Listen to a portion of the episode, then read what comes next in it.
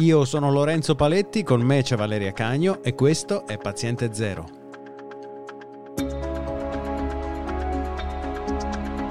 In questo episodio parliamo di anticorpi monoclonali. Cosa sono, come funzionano, come si usano normalmente e come possono aiutarci contro il Covid-19. Oggi è il 22 maggio 2020.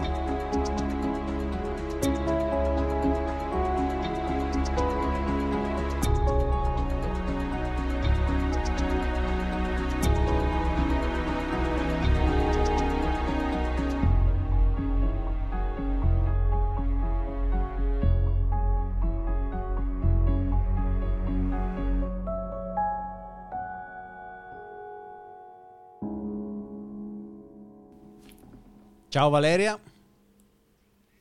Ciao. Nella, tra le terapie che stanno comparendo per la cura al Covid-19 eh, cominciano a spuntare anche gli anticorpi monoclonali, ma di cosa si tratta?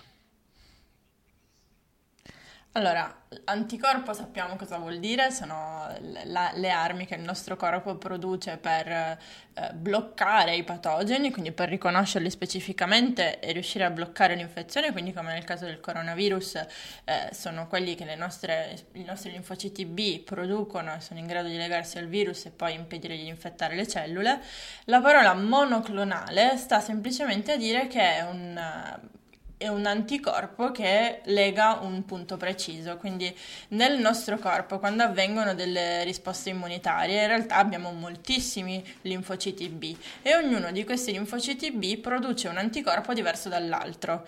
Eh, poi verranno selezionati, verranno mantenuti, sono quelli che riescono a eh, legare specificamente il virus e quindi eh, bloccare l'infezione, quindi sono utili per il, il paziente stesso. Eh, quindi di- diciamo che nel nostro nostro corpo quello che succede è che c'è una, risco- una risposta eh, anticorpale policlonale. Quindi, ad esempio, facciamo un esempio, eh, la mia spike protein, quindi la proteina di superficie del coronavirus, ha una testa, eh, una parte globulare di testa, una parte di collo, io avrò degli anticorpi che pro- riconoscono diverse porzioni della testa e anche diverse porzioni del collo.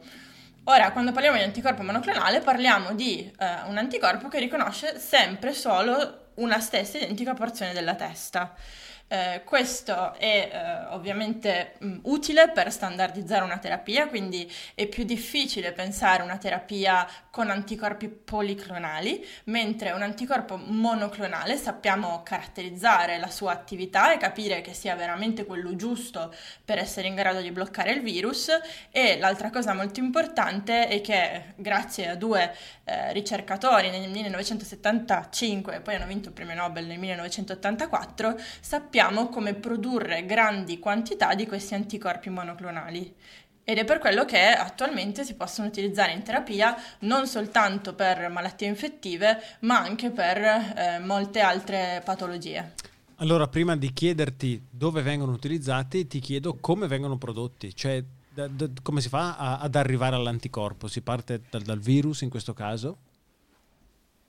Allora, ci sono due modi diversi per arrivare all'anticorpo. Da una parte si può partire direttamente dal paziente guarito eh, e eh, quindi si prelevano i linfociti B memoria del paziente e si va eh, a vanno, allora, il problema degli linfociti B è che all'interno del nostro corpo eh, possono vivere, però devono essere attivati e sono cellule molto speciali. Una volta che noi le togliamo dall'ambiente in cui devono stare, che è il nostro corpo, eh, muoiono molto velocemente e questo non è quello che vogliamo, perché vogliamo che quel linfocita B eh, produca tantissimi anticorpi. Quindi c'è una tecnica che prevede la fusione di questo linfocita B con delle cellule tumorali che però sono modificate, che servono solo ed esclusivamente a far crescere quell'infocita B eh, all'infinito, in modo tale che continui a essere in grado di produrre anticorpi fuori dal, dal, dal corpo.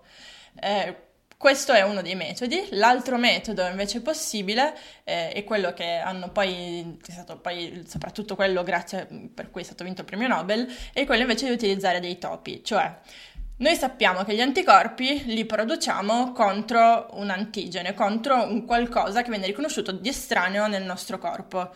Quindi nel nostro caso sappiamo per, per, i virus che la proteina di superficie è quella contro la quale normalmente produciamo anticorpi, eh, perché è quella più esposta e perché è lì che se si lega un anticorpo il, è quella che il, il virus non può più entrare nella cellula, quindi è la strategia più efficace.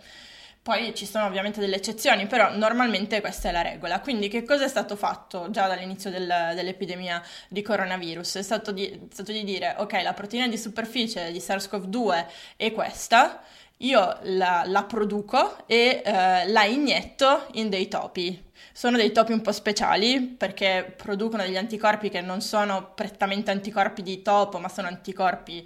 Ehm, umanizzati, ma questi sono dettagli. Eh, comunque inietto l'antigene, in questo caso solo la proteina di superficie eh, nei topi, dopodiché prendo la milza che contiene eh, gli linfociti B, la, faccio fondere gli linfociti B sempre con queste cellule tumorali e quindi avrò tutto uno spettro di eh, linfociti B che producono diversi anticorpi e posso andare a cercare all'interno di questa libreria di, diversi, eh, di diverse cellule B che producono diversi anticorpi singolarmente monoclonali, quali di questi è efficace nel bloccare l'infezione del virus. E poi una volta che ho ottenuto questo lo, lo prendo dal topo praticamente e lo, lo, lo moltiplico? Sì, già sì, già quando, quando tu prelevi la milza del topo, stai già lavorando fuori dal topo, da lì in poi. Cioè, a te serve soltanto la fase iniziale in cui fai maturare i linfociti B per fargli riconoscere l'antigene desiderato. Dopodiché, con questa tecnica di fusione, viene detto ibridoma, quindi si vengono proprio ibridate, fuse queste due cellule,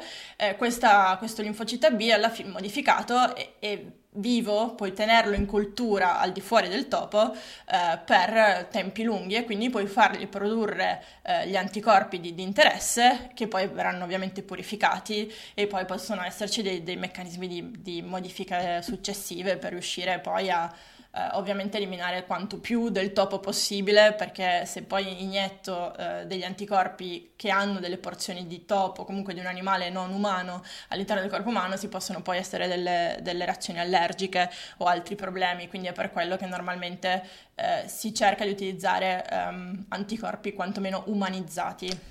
E dicevi prima, normalmente come vengono utilizzati questi anticorpi al di fuori del Covid? Allora, un esempio di eh, anticorpi monoclonali che sono utilizzati per un'altra patologia infettiva sono ad esempio quelli per Ebola.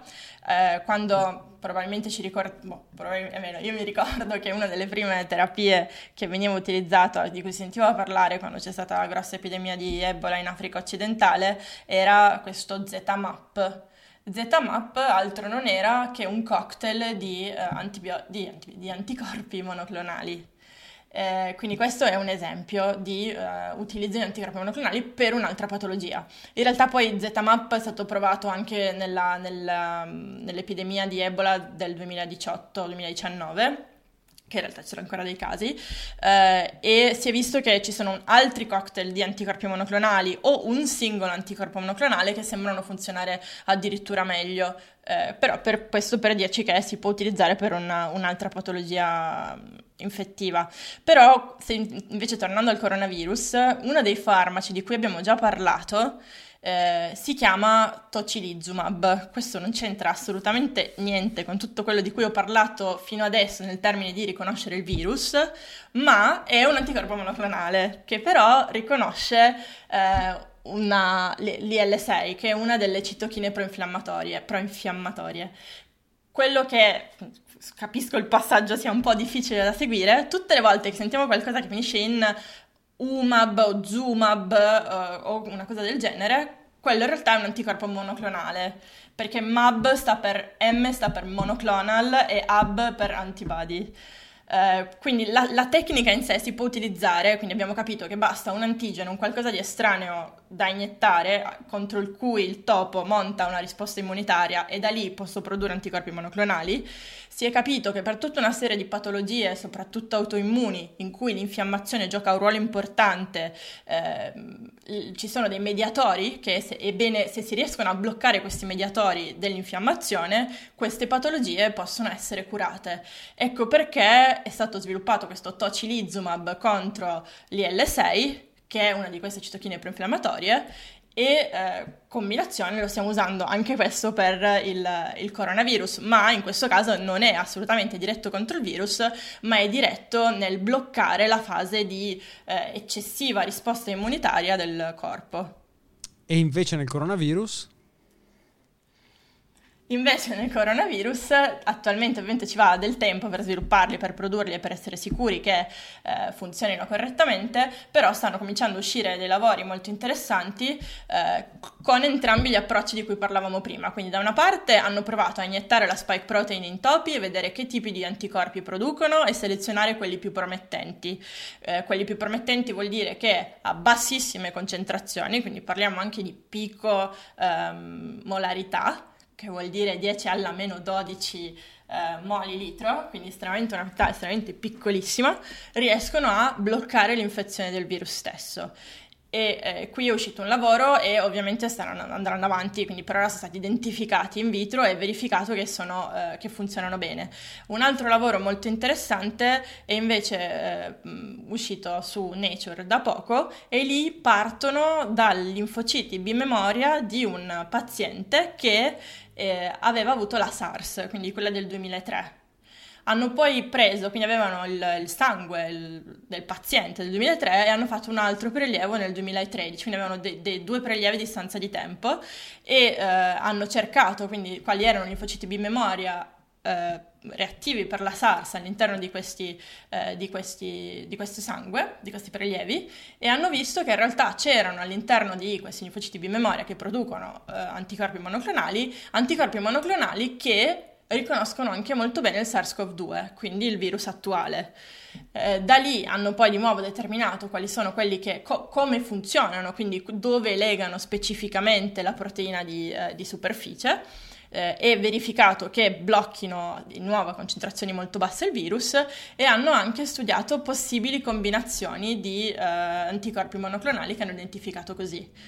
Questo è eh, già fatto da un'industria farmaceutica che quindi sicuramente eh, adesso le proverà su eh, animali per vedere se gli anticorpi monoclonali così identificati bloccano efficacemente il virus e se questo mostrerà dati promettenti come suggeriscono i dati in vitro, ma è sempre opportuno verificarlo in, in animali per esserne certi, è possibile che questo entrerà in, in trial clinici non tra tanto tempo. Quindi vediamo se ho capito bene, a differenza di un anticorpo che sviluppo nel mio organismo perché ho preso il virus, qui vado a o iniettare il virus in un altro organismo, vado a cercare in un altro organismo un anticorpo che potrebbe funzionare contro il virus che intendo combattere, lo prendo sì. e inietto direttamente quell'anticorpo sostanzialmente nel, nel soggetto che voglio immunizzare da, da, dal virus.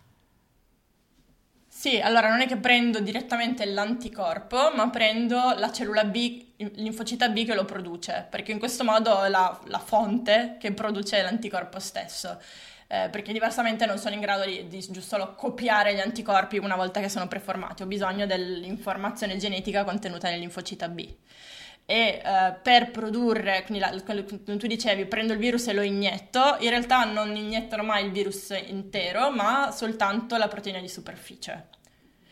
Dicendolo in un altro modo, cioè l'anticorpo monoclonale è un modo per capire all'interno di tutti gli anticorpi che produco quali sono, quindi che produce una persona infetta che risponde bene all'infezione, quali sono quelli più potenti, selezionare il più potente o i tre più potenti e riuscire a produrne grandi quantità al di fuori del corpo umano, in modo tale che se ne ho grandi quantità, quello può essere un farmaco prodotto in maniera standard di cui posso garantire l'efficacia sempre. Grazie mille Valeria. Grazie a te. Potete seguirci su Twitter, siamo at paziente0pod. Sempre su Twitter ci potete trovare con i nostri nick, siamo at Valeria Cagno e at Lorenzo Paletti.